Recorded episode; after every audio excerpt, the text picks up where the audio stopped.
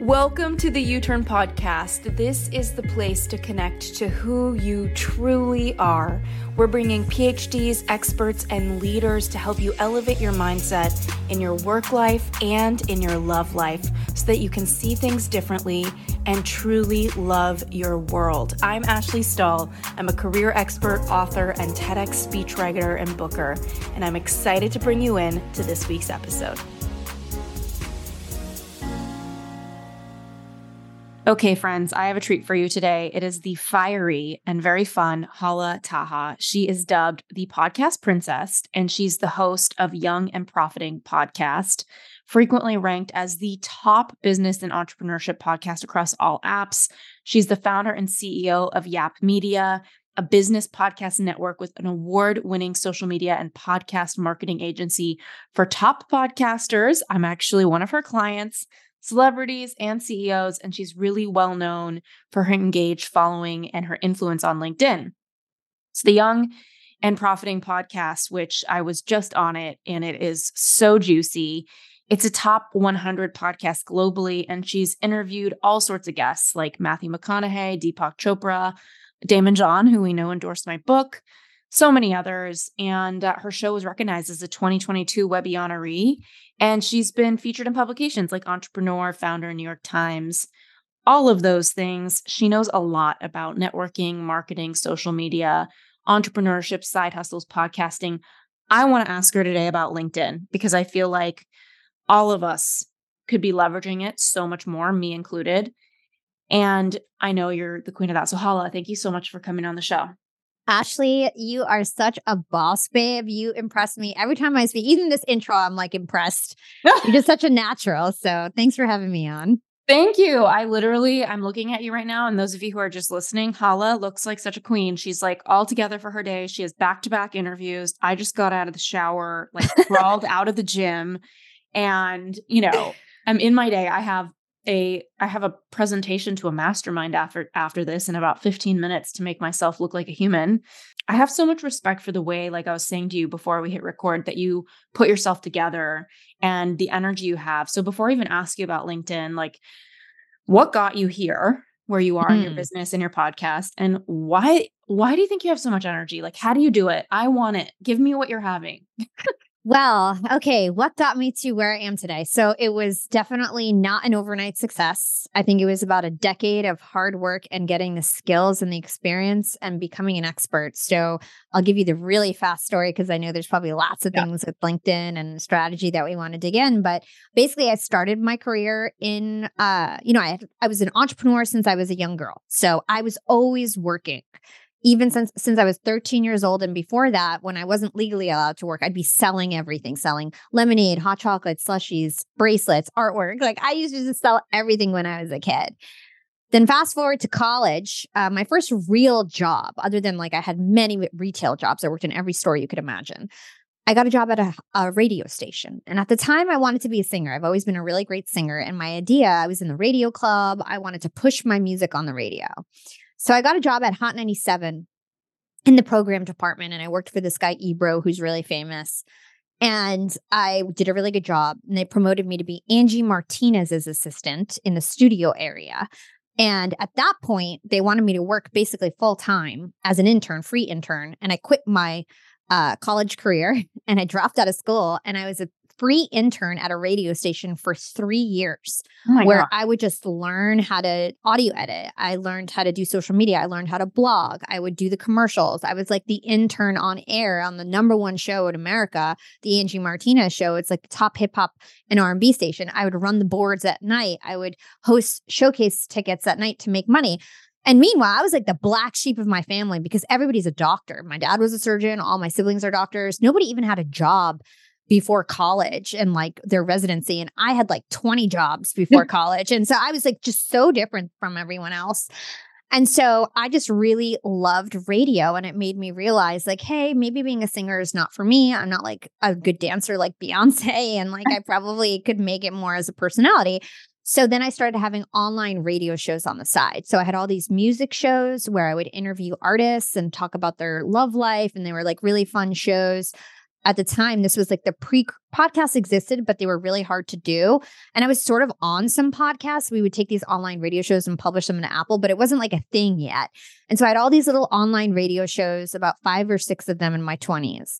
Then I left Hot 97. I asked for a paying job. They basically fired me from a job I wasn't getting paid for because I, I, was like a flight risk. So they weren't supposed to have this free intern. I kind of like rose a flag, like, can you pay me minimum wage?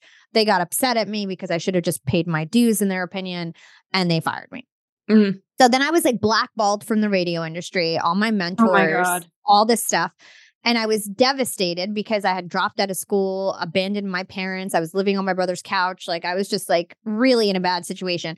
So I started this blog called The Sorority of Hip Hop, where I was going to recruit all these girls from the industry that weren't getting opportunities. And, you know, I knew how to build blog sites. I figured out how to build a, a website and I recruited 14 girls in two weeks off Craigslist and Twitter.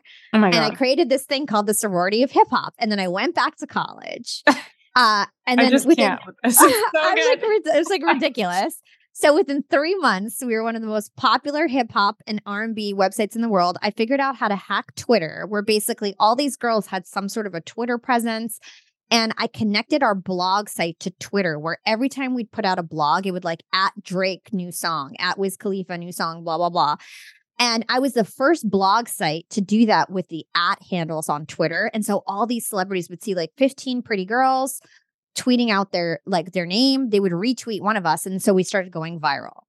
So MTV, three months into it, reached out to me. I was in college. I had this like small, like there was about like eventually there was 150 girls in and out of this sorority of hip hop. So like at all times I had about like 50 girls in it and they were all like college girls, young girls who wanted to learn how to blog. They worked for free for me.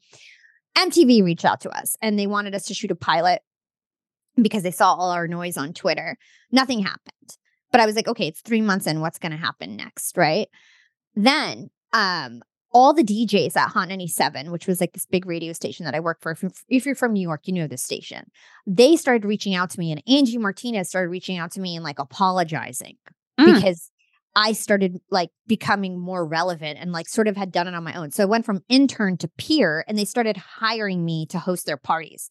Wow. So then I started getting paid to host events, parties with this sorority of hip hop. Two years later, we kept blogging, we had online radio shows, all these kind of things. MTV reached out to us again and this time, like we signed paperwork. I was the lead. They picked five other girls. This was right after Jersey Shore. They filmed us all summer. They got us a studio on Broadway. They must have invested at least $250,000 into this summer long pilot, at least.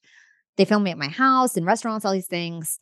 I thought I was going to be the next Snooki yeah. so to speak. I yeah. really thought I was going to be famous. I thought I'd finally made it. I basically had been working for free for five years. I was having all these like odd jobs. I was getting money for events, but I had 50 mouths to feed. So like there was no money to go around. Plus, it was expensive for the servers for the blog because it was a popular blog. So I wasn't making any money. And um, I was very excited about the potential of making like six grand an episode with MTV. Like, you know yeah. what I mean? Like, that was like a lot of money for me two weeks before it was supposed to air, my producer calls me and she's like, Hala, I'm so sorry. We're moving in another direction. And uh, we actually shot two shows this summer and we're going to go with the other show. And I'm like, what? They had never told me there was a possibility that it wasn't going to air. They were like, Hala, it's a shoe in, blah, blah, blah. Like I froze my life the entire summer to do this.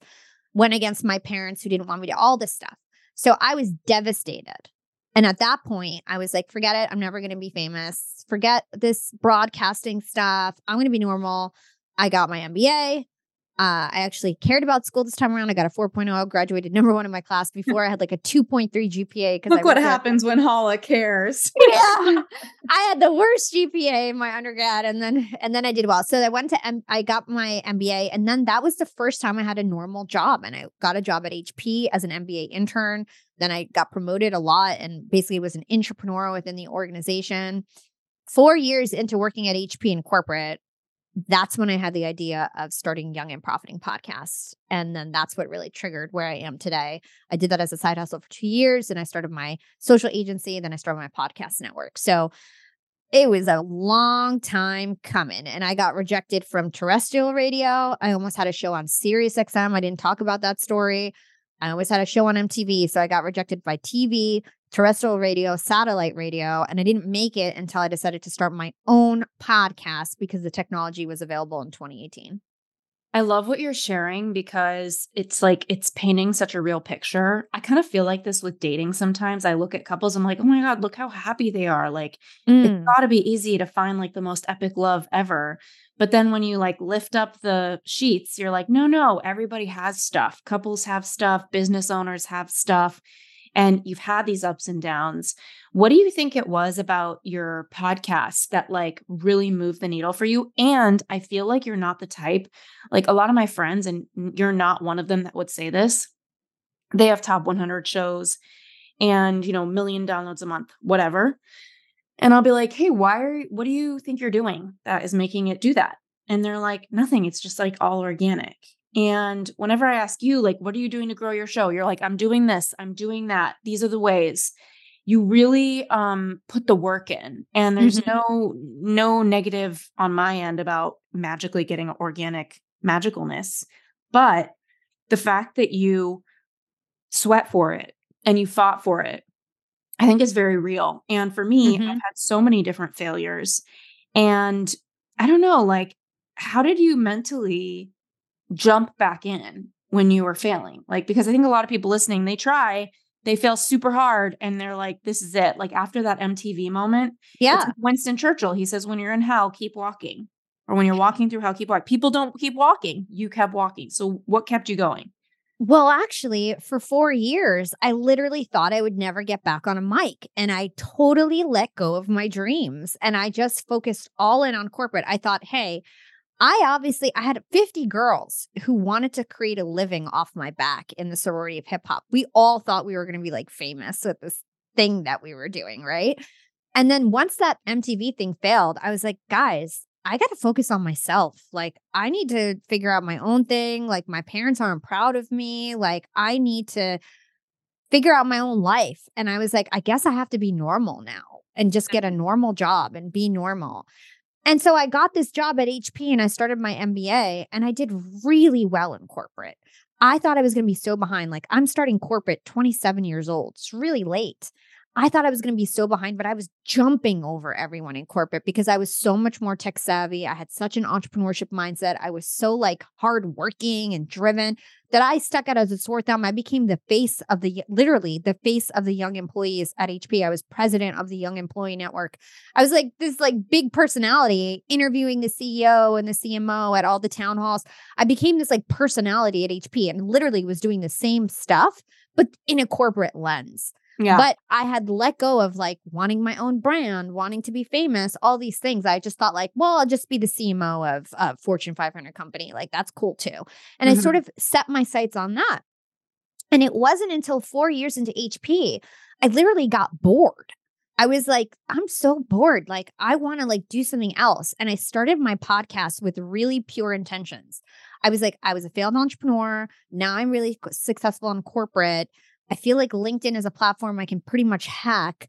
Why don't I just try to build my personal brand on LinkedIn, start this podcast, and instead of being the face of just the young employees at Hewlett Packard, let me be like the face of young professionals. And like, let me just try to see if I can create this hobby. And I literally truly believed that it was impossible to monetize my podcast mm-hmm. and that mm-hmm. it was just a hobby and that I was going to have a corporate career and this podcast on the side just to sort of like subdue my creative needs. Mm. And I really thought it was just going to be a hobby. Wow. I love this so much. And you're crushing it so hard. Okay. LinkedIn. I feel like people listening right now, LinkedIn can feel like a fucking like appendix. It's like it exists. It's another social media place. We need to have our name on it but there's not like a lot of intention necessarily around it. Some people might use it to network, send messages. In my career clarity programs, we actually use LinkedIn's advanced search for clarity. We help people figure out what is your skill set? How do you figure out words for your skill set? How do you mm. do an hmm. advanced search and discover profiles of people that align with your skill set? Um, so for me, LinkedIn is just a power tool on so many levels, but I want to talk to the person who's listening that maybe hasn't necessarily seen their LinkedIn as like a power resource for them. Maybe they want to start a side hustle. Let's say they want to start a coaching business. They want to get clients on LinkedIn and they're an executive listening right now. And they're like, you know, I'm a vice president of marketing and I actually want to do life coaching on the side. And, you know, I think that I want to do it for executives and they're all on LinkedIn. Like, where does somebody begin in the process of starting to like really polish off their LinkedIn profile? This is a really great question. Uh, first, I'm going to back up and tell you why you need to be on LinkedIn out of all the other platforms. So, first of all, LinkedIn is a platform that brands itself as a professional platform. It also competes with platforms like Indeed and ZipRecruiter, and it helps people get jobs, right? People use LinkedIn as research in their buying journey. When people are thinking about what they want to buy, oftentimes they're looking up their sales rep on LinkedIn, they're looking up the company on LinkedIn. LinkedIn is basically like used as a tool in the buying journey. So, what this means is that people on LinkedIn are actually prepped for sales conversations, right? The other thing to note is it's one of the biggest platforms in the world. There's over 135 million daily active users. People are using it to look at content, to absorb content, to educate themselves. And these people are typically college educated and they're typically making at least $75,000 a year. So compared to other platforms like Instagram and TikTok, they're making a lot more money. And people are a little bit older. Instead of like, you know, being 18 years old, it's like they start at 25. So it's like these are people that can actually, you know, make buying decisions, make sales. So it's like the right audience for most people who are coaches, entrepreneurs, selling B2B, selling B2C their customers are on LinkedIn. So that's number one. That's definitely number one. In terms of your question of like, what are the first things that we should do? Uh, one of the things that you need to do is really get clear on your voice and your brand. And so I have a LinkedIn masterclass, and like half of day one is all about getting clarity on your brand. And so that means coming up with your values. What do you stand for, especially when things go wrong? How do you make your decisions, right? We talked about values on our podcast. Mm-hmm. Um, your personality type. What's the thing that differentiates you from your competition? What is your tone of voice? How are you going to actually mirror your audience so that you can relate to them? Because when you're thinking about your own personal brand, really you want to think about mirroring your audience. It's it's only a little bit about you, but mostly about them so that they feel like you're like them, they can relate to you, then then they'll engage with you. You also need to think about the impact or the transformations you want to make with your audience. How are you going to change your audience mindset? What are the feelings you're going to bring about with your content? And you want to think about your four or five messages that you're going to repeat over and over and over again in your communication. So for me, it's like you're never too old to learn something new. Life is limitless. You know, you can accomplish anything you do as long as you do hard work, right? Mm-hmm. So I've got key messages that I'll repeat over and over and over again. And now that is what I stand for. Then you need to think about your delivery method. How are you going to deliver that impact? Once you figure all of that out, things become easy. You can easily create your personal branding statement, which can be the title of your profile. You can easily understand the relationship with your audience. So you understand the way that you communicate. So, are you a coach or a mentor? Are you a hype man and a cheerleader? Are you a reporter or a coordinator where you're sort of like reporting out on the news? So, you need to figure out like what your relationship is with your audience and what you communicate. Then you can start working on your content strategy. So, there's like a lot of pre work when it comes to branding because branding is consistency. And if you want to become an old friend, which is the point of branding, to become an old friend that people don't e- have never even met in real life, that's what a brand is. And to do that, you need to sort of step back and decide what you want to res- represent and how you want to be perceived. So that's super important and really step one. Okay. So I love this because there's so much there around getting clear on your brand. So you said your personal brand statement on your LinkedIn. Can you give us some examples of what that looks like for someone who might be starting to think about that? Like, I don't know. I, I feel like I have so many sound bites, right? Like, don't do what you love, do what you are. Clarity comes from engagement, doesn't come from thinking. I have so many different things that I say that are like power bubbles that I try to pop out there um, and I feel like as I write all these TED Talks, that's my role sometimes for people is to help them find those like messages inside of them. Um, I think some people listening are going to feel like, I don't know if I have a message. Like, I'm really good at it. You know, I'm a really good executive and I want to coach other executives to be an executive, but they don't necessarily have like an ethos or like a personal brand statement. So, how can we get people to start thinking about it? What examples do you have for people listening? Yeah, this is such a great question. And listen, everybody has their messages. Your messages are the impact you want to make with your audience, the transformation you want to make with your audience, the feelings you want them to get from reading your content. how are they going to change because if you have nothing that you're going to present out there that that like in terms of like wanting to change people or improve their lives then really what's the point of starting your brand right so you need to think about what is the impact what is the transformation you want to make and then uh, your personal branding statement. Once you figure out your values your personality your audience profile your messages your delivery your personal branding statement can literally be like plug and play. So in my masterclass for example i give everyone formulas. Mm. so you would use like your audience your your main message. Like basically you take your audience what you do your delivery impact mm-hmm. so um for young and profiting podcast i interview the brightest minds in the world on young and profiting podcast so that you can listen learn and profit so like what is the transformation listen learn and profit right yeah. who's my audience Young and Profiting podcast, it's it says it in the name, so I don't have to be super specific, right? Right. Then the tagline you would create in a more creative way. So it might just be like for me, it's listen, learn, profit, right? So it's mm. like taking your personal branding statement and then turning it into something more marketing that doesn't need keywords. Mm. When you're mm. thinking about your personal branding statement, you want to say who your audience is, how you want to help them, and what is the delivery method? Is it through a book? Is it through a podcast? Is it through coaching calls right? So there's a million ways to develop your personal branding statement but first you need clarity on those things that i mentioned your values your audience profile your personality type your messages your delivery method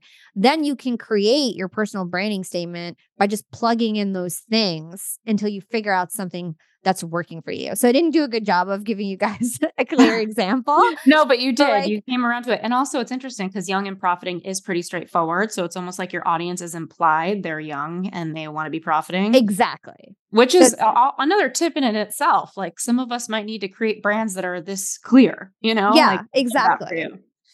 Okay. So let's say somebody's thinking about like, well, who's my audience? Whether they're in corporate or they're wanting to start a side hustle and they're wanting to lead with that they think about their personal brand statement they put it where do they put that in their bio in their graphic like what are the next steps on actual linkedin and how do we get them from all of these clarifying things which i want to ask you more about to like we're going to turn this into clients yeah okay great great point so in terms of your personal branding statement this is like a one to two sentence line that you can put at the start of your bio. This is how you would introduce yourself at like a networking event. You can use this one to two sentence line in so many different places.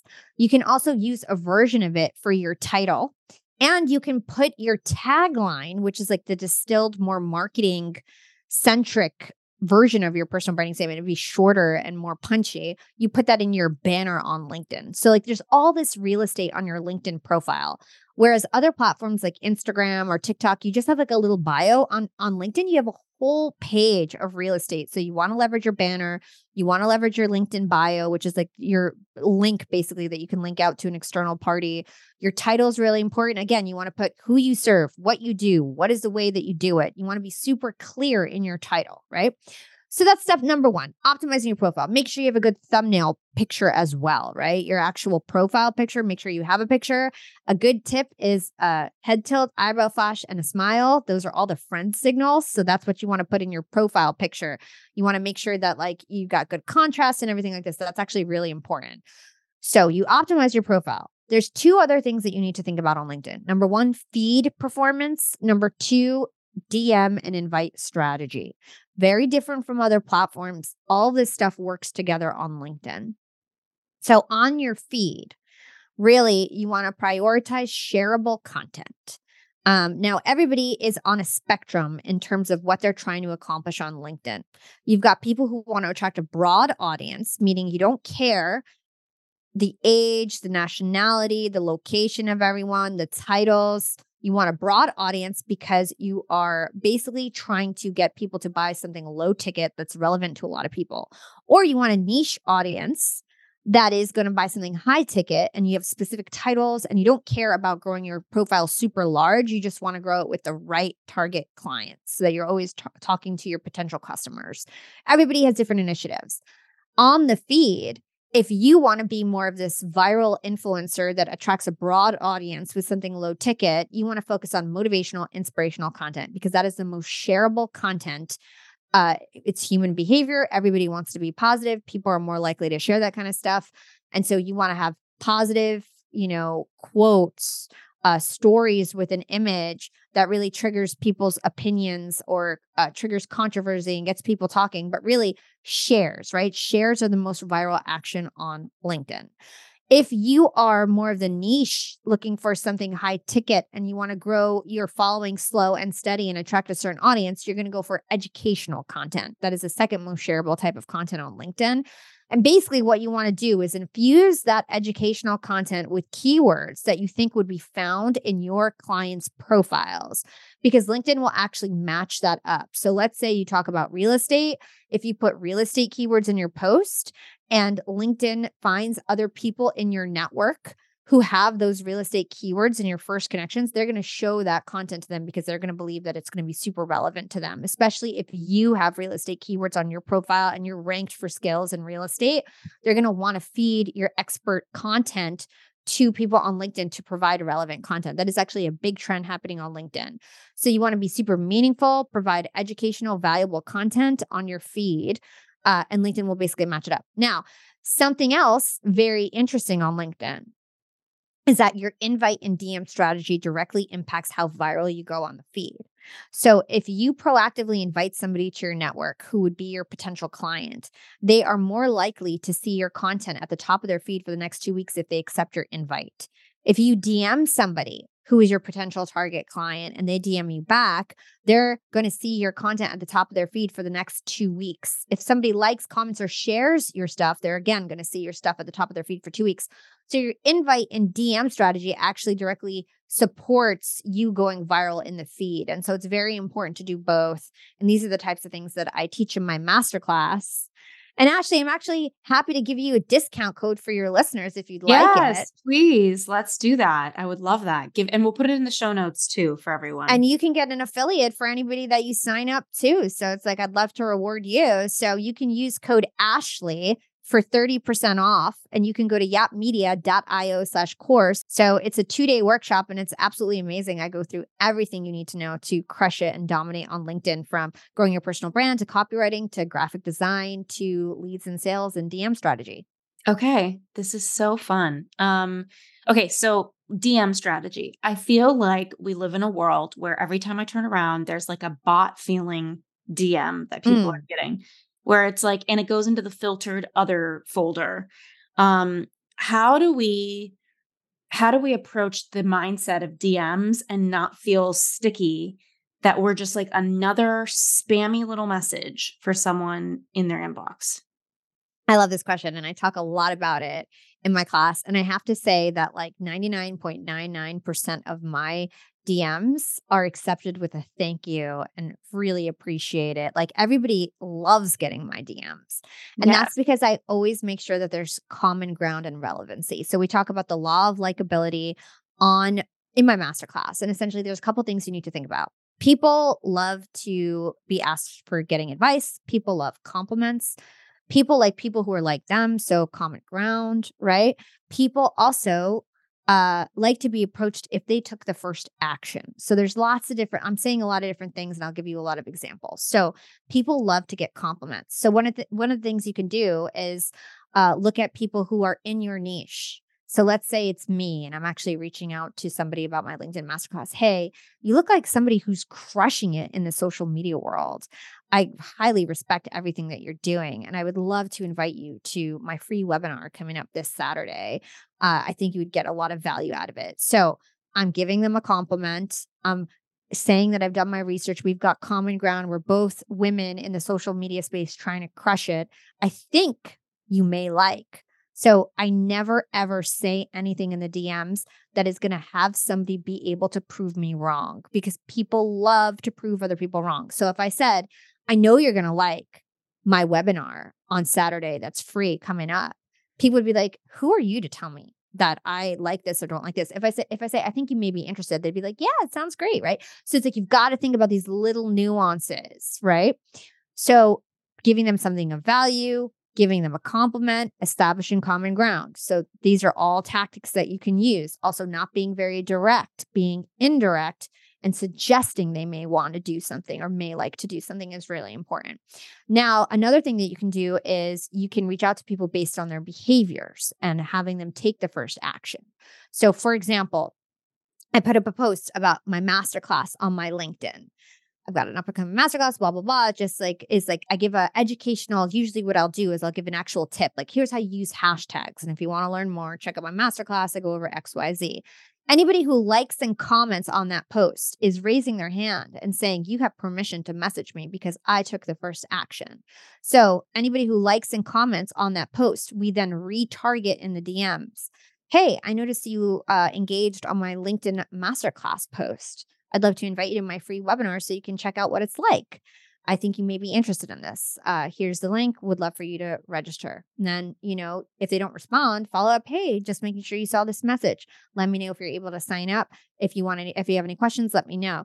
Most people are usually like, "Thank you so much. This is so awesome. Like, really appreciate it." Right? Because mm-hmm. they took the first action. Now you can use these behavior and these behavior triggers in many different ways. People who are commenting, uh, liking and commenting on posts with certain hashtags. Hey, I noticed you like this post with the AI hashtag. I have a free PDF on how to leverage AI. Like whatever it is. Hey, I noticed you engaged on Gary Vee's posts. If you like his content and podcast, you're going to like mine too. So you can use these behavioral triggers on LinkedIn. I notice you're in the same group as me. I've got something relevant for this anybody who's in this group. I noticed you're registered to the same event as me. Hmm. I've got something, you know, related to this event that you want to learn about. It seems like you may be interested. So that's one tactic. Um, another tactic is asking people for advice.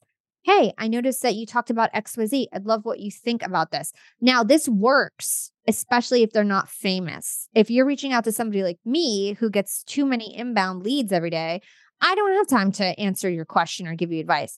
But if you're reaching out to like some executive and you're like, hey, I'm new to the production industry, I'd love to learn more about like how you started in your career.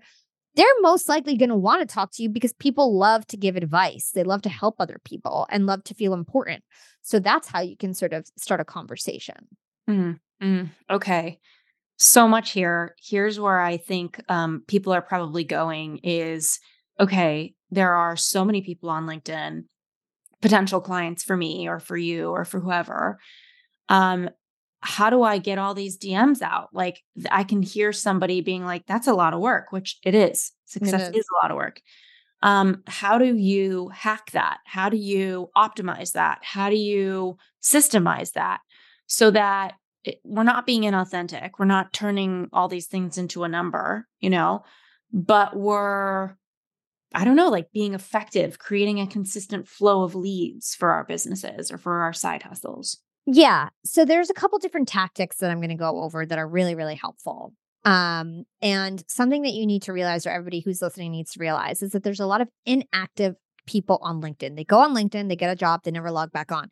Now, this used to be a way bigger problem. LinkedIn recently has removed all the bot profiles, all the dead profiles, so now we're in a really unique position where in the past, when you would DM someone, there was a high probability that they don't even log on to the platform unless you were really smart like me and knew how to find people who are active on the platform.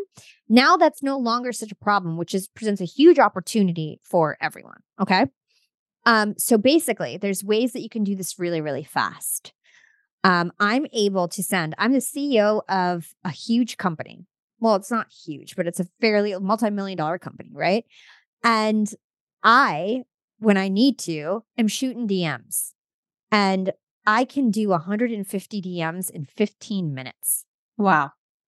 And I'm not like, this is not my profession. You know what I mean? Like, I just like, if I need to get scrappy, roll up my sleeves and shoot DMs for a campaign, I'm doing it, you know? And mm-hmm. so, one of the ways that I'm able to do 150 DMs in 15 minutes is through groups and events. Mm-hmm. So events are always the first priority. Mm. On LinkedIn, you can only DM your first connections. When somebody registers for an event, that is a very skillful thing to do on LinkedIn. It means they're active on LinkedIn, they know how to use the platform, they recently logged on to register for this upcoming event, and it tells you exactly what they're interested in. So if you if I if I'm trying to target my masterclass, I'm looking up social media events on LinkedIn. Mm. And then I register for all those events. When I register for those events, I now can DM anyone who's registered to that event, either connect with an invite or message them.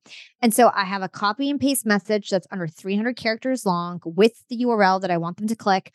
And I'm basically just copying and pasting messages to reach that 150 messages per 15 minutes. Now, you can customize this by first name, but if you want to be faster, you want to think of something to make it feel relevant and point in time that is not something you have to customize over and over again. So, an example would be Happy Monday. I'd love to invite you to this event. Hope you're having a good night. If you're DMing at night, hope you're having a wonderful morning. Now yeah. you don't have to say hi, Brad, XYZ, hi, Greg, XYZ, because you're giving something that shows, like, hey, I'm a real person. This is a point in time message, right? Mm-hmm. And you just DM people uh, in those groups. And mm-hmm. like I mentioned, you get access to a lot of people you can DM that are not your first connections. Now, what's even faster is groups because everybody in the group that if you get accepted into the group, you're allowed to DM everyone in the group, even if you're not a first connection. Mm. So you, typically you can only DM your first connections. I just want to be clear about that. But with groups and events, you can get out of it. It's a workaround. Mm. And theoretically, you could be sending DMs 24 hours a day. There's no limit. So sometimes I'm doing 2,500 DMs a day on my account. And I just have wow. team members doing that all day. That's how I rank the top of the charts on Apple because my team is just getting subscribers all day in the DMs, right? So um with groups, you find a relevant group. So you use your keywords in the search. You can actually search groups. You sign up for the group, and then you're able to, again, DM the group. So you want to think of a, a message that you can just copy and paste. And you do that really quickly. I call it the fast screen because you basically get a list of all your leads and you can even filter them by location. You can filter them further. And mm-hmm. then you can just start messaging people. So that's really how you do it at scale. Um, mm. if you want to get more targeted, it's going to take more time. So anybody who likes and comments on your post, it's going to be more clicks, you know. But if you want less clicks, volume, you go for events and groups. Mm, I love this, and I feel like one question we're going to get from someone listening is like, do I need to upgrade my account to a certain type? Um, a lot of people are on the free version of LinkedIn. Is there one version of LinkedIn that you lean on more than any other? I don't use any paid services for LinkedIn. Uh, in my masterclass, you don't need to pay for anything. Uh, everything that we do is just you just hack it in the platform. In fact, I think that like InMails are basically seen as like spammy messages that you don't want, so people ignore them. You'll have a much better time just leveraging the platform organically on your personal profile. So this is key. A lot of people are like, "Do I focus on my company profile? Do I com- focus on my personal profile?"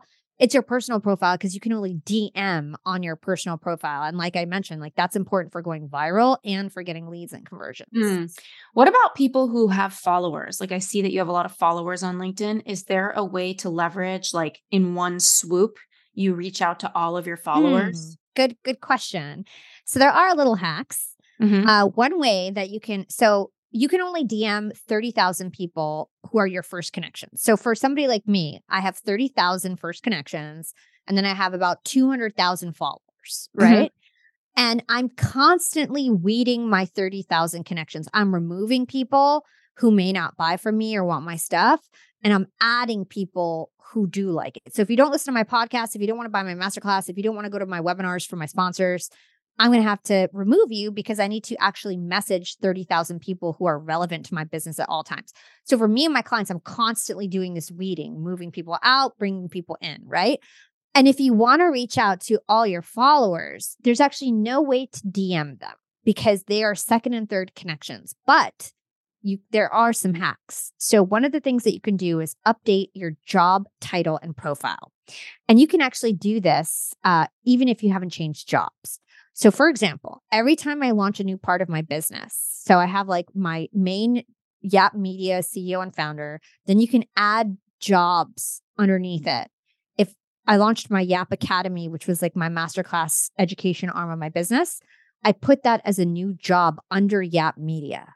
Mm. What that does, it allows me to create an announcement. This announcement post is prioritized by LinkedIn. Mm. You can create this post, and I'll be like, I just launched Yap Media. I'm so excited, blah, blah, blah. I put this post out, and what LinkedIn does is actually email every single person who follows you and tells them to congratulate you in the DMs and on your post. Wow. So that creates massive traction. Then I have all these thousands of DMs going in. And what do I do? I, I reply to those DMs. Thank you so much for congratulating me on my academy. If you want to learn more about the masterclass, I have a free webinar coming up here. Right. So when I launched my network, I did the same thing. 200,000 people get the message. Everyone's congratulating me in the DMs, and I'm replying back to the DMs and getting people to click and take action. When it's mm. um so that's an example. Another example is like when it's your your I think your birthday or your work anniversary, LinkedIn does this automatically. So you always want to think about how you're going to retarget all the people who are saying happy birthday or congratulations. So for my birthday, I'm like, all I want is for you to review my podcast. So if you look at my reviews, it's like on my birthday, I have like a thousand reviews like happen because I tell everyone, all I want for my birthday is a review on my podcast, right? So it's like you always want to think about how you're going to leverage whenever like LinkedIn kind of blasts out to your community.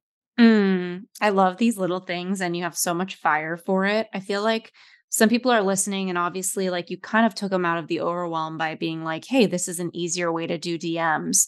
Um, it sounds like another thing that might come up for people as they're listening to you is like, okay, I'm a new business owner. I've got this side hustle. What can I offer? Like Hala has her free master class. Like, how do I? Because it sounds like you're drawing people closer to you as a business owner. Because it's like, what's the point of a DM if it doesn't do anything? Like, the goal is not just to engage, but to bring them closer. Mm-hmm. Um, so, what are some like, and I also noticed how you said like, oh, here's my AI gu- AI guide. You know, it's like that might not bring them closer unless I guess they opt in and give you their email or something mm-hmm. like that. But um, how do people start to think about those free offers and be sustainable? Because, you know, for me, I look at your energy, like I was telling you, and I admire it so much. Part of it is like I have Lyme disease. And so I have to like randomly sleep a day because my body just gets me. But most of the time, I'm pretty good. Um, but I think a lot of people, they're like, whoa, I don't, that's a lot going on. Like, how, how do I be intentional about what I create so that I can keep using it over and over and over again? Because if there's anything I've learned in business, it's the power of one powerful thing yeah. versus many new things, right? Like my one TED talk has 9 million people. You know what I mean? Like how do we do one and leverage? So any Such any a great question. There? Yeah. So one of the things you want to think about is like let's say you're a coach. Mm-hmm. You have to be creating materials either for your own business for your clients and you want to think about what can I transform into something that would be useful for all the people who I'm trying to solve problems for? And how can I put this as a gated asset where people have to put their name and email and information to actually download this resource that is highly valuable to them. So you want to think of what is the best content that you can give away for free. So whenever I am giving something away for free, it is 99 point like it is 100% something else that I've already made. It's not new. So like if I'm putting together a webinar, it's actually taking slides from my course and I'm just doing a subset of my course for the live webinar. And when you create a Zoom webinar, people are giving you their email and their name. So you grow your email list. So the webinar strategy is really, really smart. I've got a lot of content on my podcast on how to create like a good webinar. Uh, it works really well. So it's like you can just create a slide deck leveraging content that hopefully you already have if you have a course or if you're a coach or something like this and give it away for free. You always want to give away your best content for free, but not too much where people feel like they don't need the full course, right? So you, yeah. like, you want to tease it. Uh, I made that mistake where I had too long of a webinar one time. It was like three hours long, and then everyone's like, "This was great. I don't need anything else." Right? So it's like yeah. you want to make sure you tease it out. Now, the other thing is like any sort of resources, calculators, guides, white papers, quizzes. You can get creative. So you either make it not new if you have nothing, but hopefully you have something that you can repurpose, right? So you don't want to create anything new. You want to give away the things that your clients find the most useful. And it, for me, like I'll give you examples from my masterclass. We have social calendars for our clients. So we we just made a blank one and we give it away as a resource. We have hashtag guides that I use to train my team. We just branded it and made it a resource, right? So it's like all these like different bonuses are really just things that I already had been using for my team, like all these different SOPs and whatever. And then we just create them as a free bonus or as a gated asset. So it's just reusing whatever you already create for your um, offer, right? Mm-hmm. So hopefully that's helpful. But yeah. main thing is to your point, you want to bring people off platform. So gated asset where they have to plug in their name and email to download something on your website. These things can be created really easily with your CRM platform, your email platform. If you have Shopify constant contact, like these things take a few minutes to create. It's not complicated yeah. at all. I love what you're saying. It reminds me of a video I watched from Gary Vee a bajillion years ago about like creating opportunities. He was like showing the difference between business owners who just kind of like sit there and wait for the phone to ring versus get on the phone and like create some opportunities. I know a lot of people might lose hope because they might think to themselves, like, wow, this is like exhausting. And, you know, I know a lot of um, new coaches when they come to me to help coach them, they're like, I've I'm so tired, you know, they want to do coaching groups. And I'm like, that's the worst thing you could do when you're starting your practice. If you don't know how to get one client, why are you putting yourself in a position where now you need to go get 10? Yeah. All you're going to be doing is trying to fill your retreat. By the time the retreat comes, you're going to keel over. Mm-hmm. So like I think a lot of people have a lot of questions around like burnout and keeping their energy up. Um, what would you say? Like, I know you're really good at building teams. Some people, you know, maybe they have a corporate job and they're thinking, like, okay, I have this much income. I could probably devote like $600 a month to hiring someone to help me with these DMs or um, how do you recommend people keep themselves from burnout? What is like one of the most high ROI hacks with this entire strategy that we can offer people? So, something that I'd say first is like really make sure, like, I could teach you all the hacks in the book to go viral, grow your following, grow engagement, find your target audience. But if you don't have an offer that converts, everything's going to fall flat. So, one of the things that I'd recommend is like go get $100 million offers by Alex Hormozi and read it front to back and make sure that you have a good offer that you've thought through. Number mm-hmm. one, you know what I mean? It's really important. The other thing to remember is that your audience is your choice. One of the biggest mistakes that I find is that people are choosing audiences that are like finding a needle in a haystack. And yeah. they are trying to create solutions to problems that don't exist. That is a huge problem that I see. And then they're like, why isn't my business working? It's because you did it backwards. You need to solve problems that people have, not try to create problems for people that you want to solve, right? So it's yeah. like you need to actually have a, a, an audience that is starving for your product or service. It's an unmet need and it's a large audience that can be found in mass. They're following the same people, they work at the same companies, they have the same titles. They're searchable. You can find them. So it's actually working backwards. Who are you targeting? What are the problems you, you are solving? What is your offer? How can you make your offer so good that people can't resist but saying yes? It is mm. so valuable. How can you charge a $1,000 for a $10,000 service and only pay $500 to mm. execute it all, right? Mm-hmm. You really got to think that through because mm-hmm. then if you have an offer that sells, all this other stuff is like clockwork. You can get the inter- interaction and engagement. You need to understand the algorithm. You need to understand how to copyright. You need to understand how to reach out to people. Then you get a sale, you get another sale, you build your confidence. But if, you, if offer falls flat, then it's like you're never going to get the confidence and you're never going to be able to scale and hire help and all this stuff because you're never going to get sales and you're going to feel right. like you're drowning. Yeah. So it's always like, who's your audience? What problem are you solving? How do you have an offer that people can't resist? Then you hit the ground running with all your social strategy. I love this. And I also want to reiterate like it, your offer depends on your audience, right? Like my TEDx writing is a high end offer and, and the booking. And I mean, a lot of my profit goes to the booker because that's where the rubber hits the road. Like I'm not just writing a speech, I'm getting it booked um, for a while when I first launched the offer, it was like business owners like you or I were like, wow, that's expensive. And then the billionaires were like, oh my God, this is so cheap. And this is so, so it's like a matter of perspective. So I also think getting really clear on like, who is that ideal customer? Who is the ideal person for this?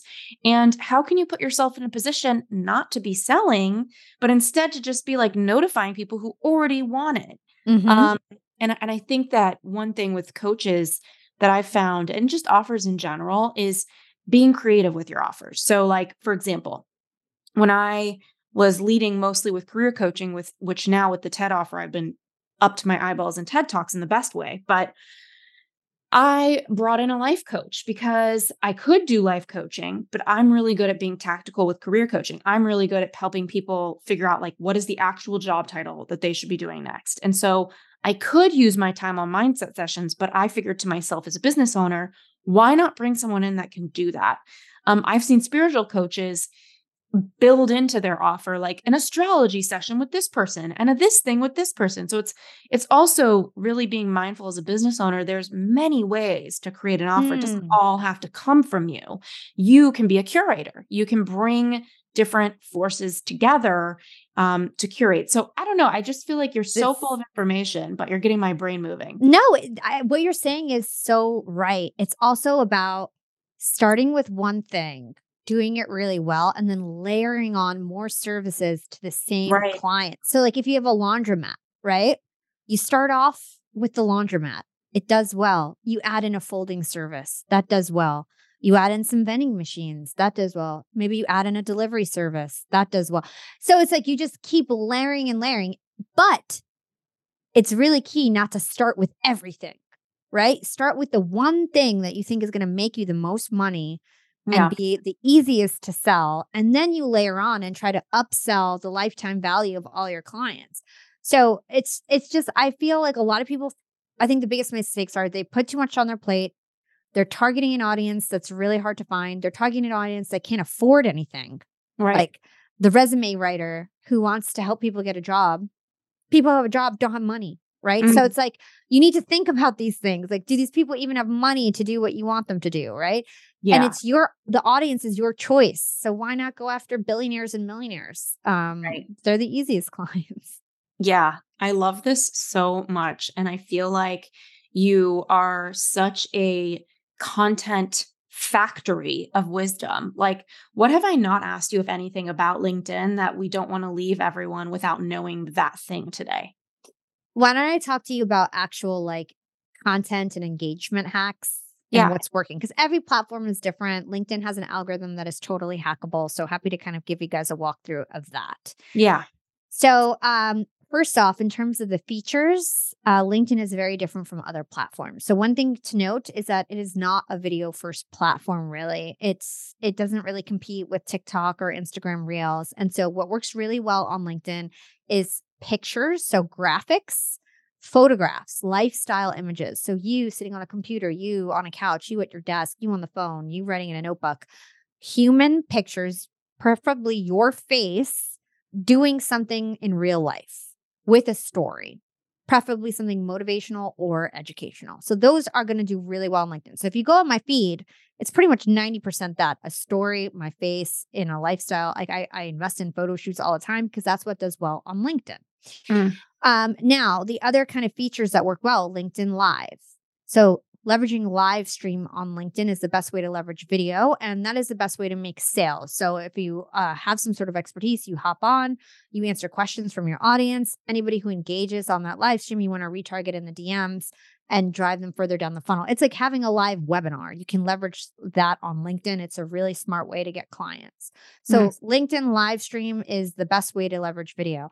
Now, on any other on any social media platform, human behavior always wins. So no matter what the algorithm says, no matter if LinkedIn is not video first, if you post something up that has gone viral on Instagram or TikTok, it will likely go viral on LinkedIn. So, going on Instagram, going on TikTok, seeing what the motivational short videos under 30 seconds that go viral on that platform and posting it on LinkedIn with a meaningful caption with keywords it will likely go viral on LinkedIn as well. Because at the end of the day, sharing is the most viral action on LinkedIn, and LinkedIn can't control human behavior, even if they're trying to figure out the algorithm. That's actually what my book is going to be about in the future is why human behavior always wins cuz like platforms like LinkedIn actually don't want people to go viral, but if you understand human behavior, you'll always go viral, right? Um, so those are some of the things. The other thing to note is that polls were really not hot. Polls are hot again. They're really, really easy to do. So if you're trying to figure out the time to post every day, do two polls a week, and that that, that will take up two. It takes two seconds to put up a poll, and they're popular again on LinkedIn. The other thing to note is that never put your link in the captions. So, one of the goals of all social media sites is to keep users on the platform for as long as possible. If you put a link to your website or some other third party to YouTube or to Instagram, LinkedIn is going to deprioritize that post because they want people to stay on LinkedIn. So if you have a link, you're going to want to put it in the comments or you're going to want to retarget people who engage and put the link in the DMs better yet. So um, those are just a few hacks. I can talk all day about this. Oh my God. I love hacks. this. Okay, remind everyone where they can find you, wh- um, what the code is for the LinkedIn. I mean, it's pretty straightforward. It's my name, Ashley. You know, just all the details on the LinkedIn yes. masterclass, and we will post that in the show notes too. Okay, awesome. So um, you guys can find me at Young and Profiting um, is my podcast. So I interview the brightest minds in the world. I've interviewed people like Alex Hormozi, Daymond John, Seth Godin, you name it. It's all about entrepreneurship, sales, negotiations. So I'd love for you guys to check out Young and Profiting podcast. Um, if you're interested in the masterclass, you can use code Ashley for 30% off and go to yapmedia.io slash course. We've got uh, sessions going on every other month, so you guys can sign up for the upcoming session. So again, that's yapmedia.io slash course, and you could use code Ashley for 30% off. Um, you can find me on Instagram at Yap with Hala and LinkedIn. You just search for my name. It's Hala Taha. I love this so much. Thank you, Hala, for being here. Thank you so much, Ashley. It was such a pleasure. Thank you so much for tuning into the You Turn podcast. And thank you again so much for our sponsors. We are here because of you and to our listeners. Thank you for checking out our sponsors. We always pick people and brands that we trust and we believe in. And just for listening to the show, writing your reviews on the Apple app, and just being willing to make your own U turns. We'll see you next week.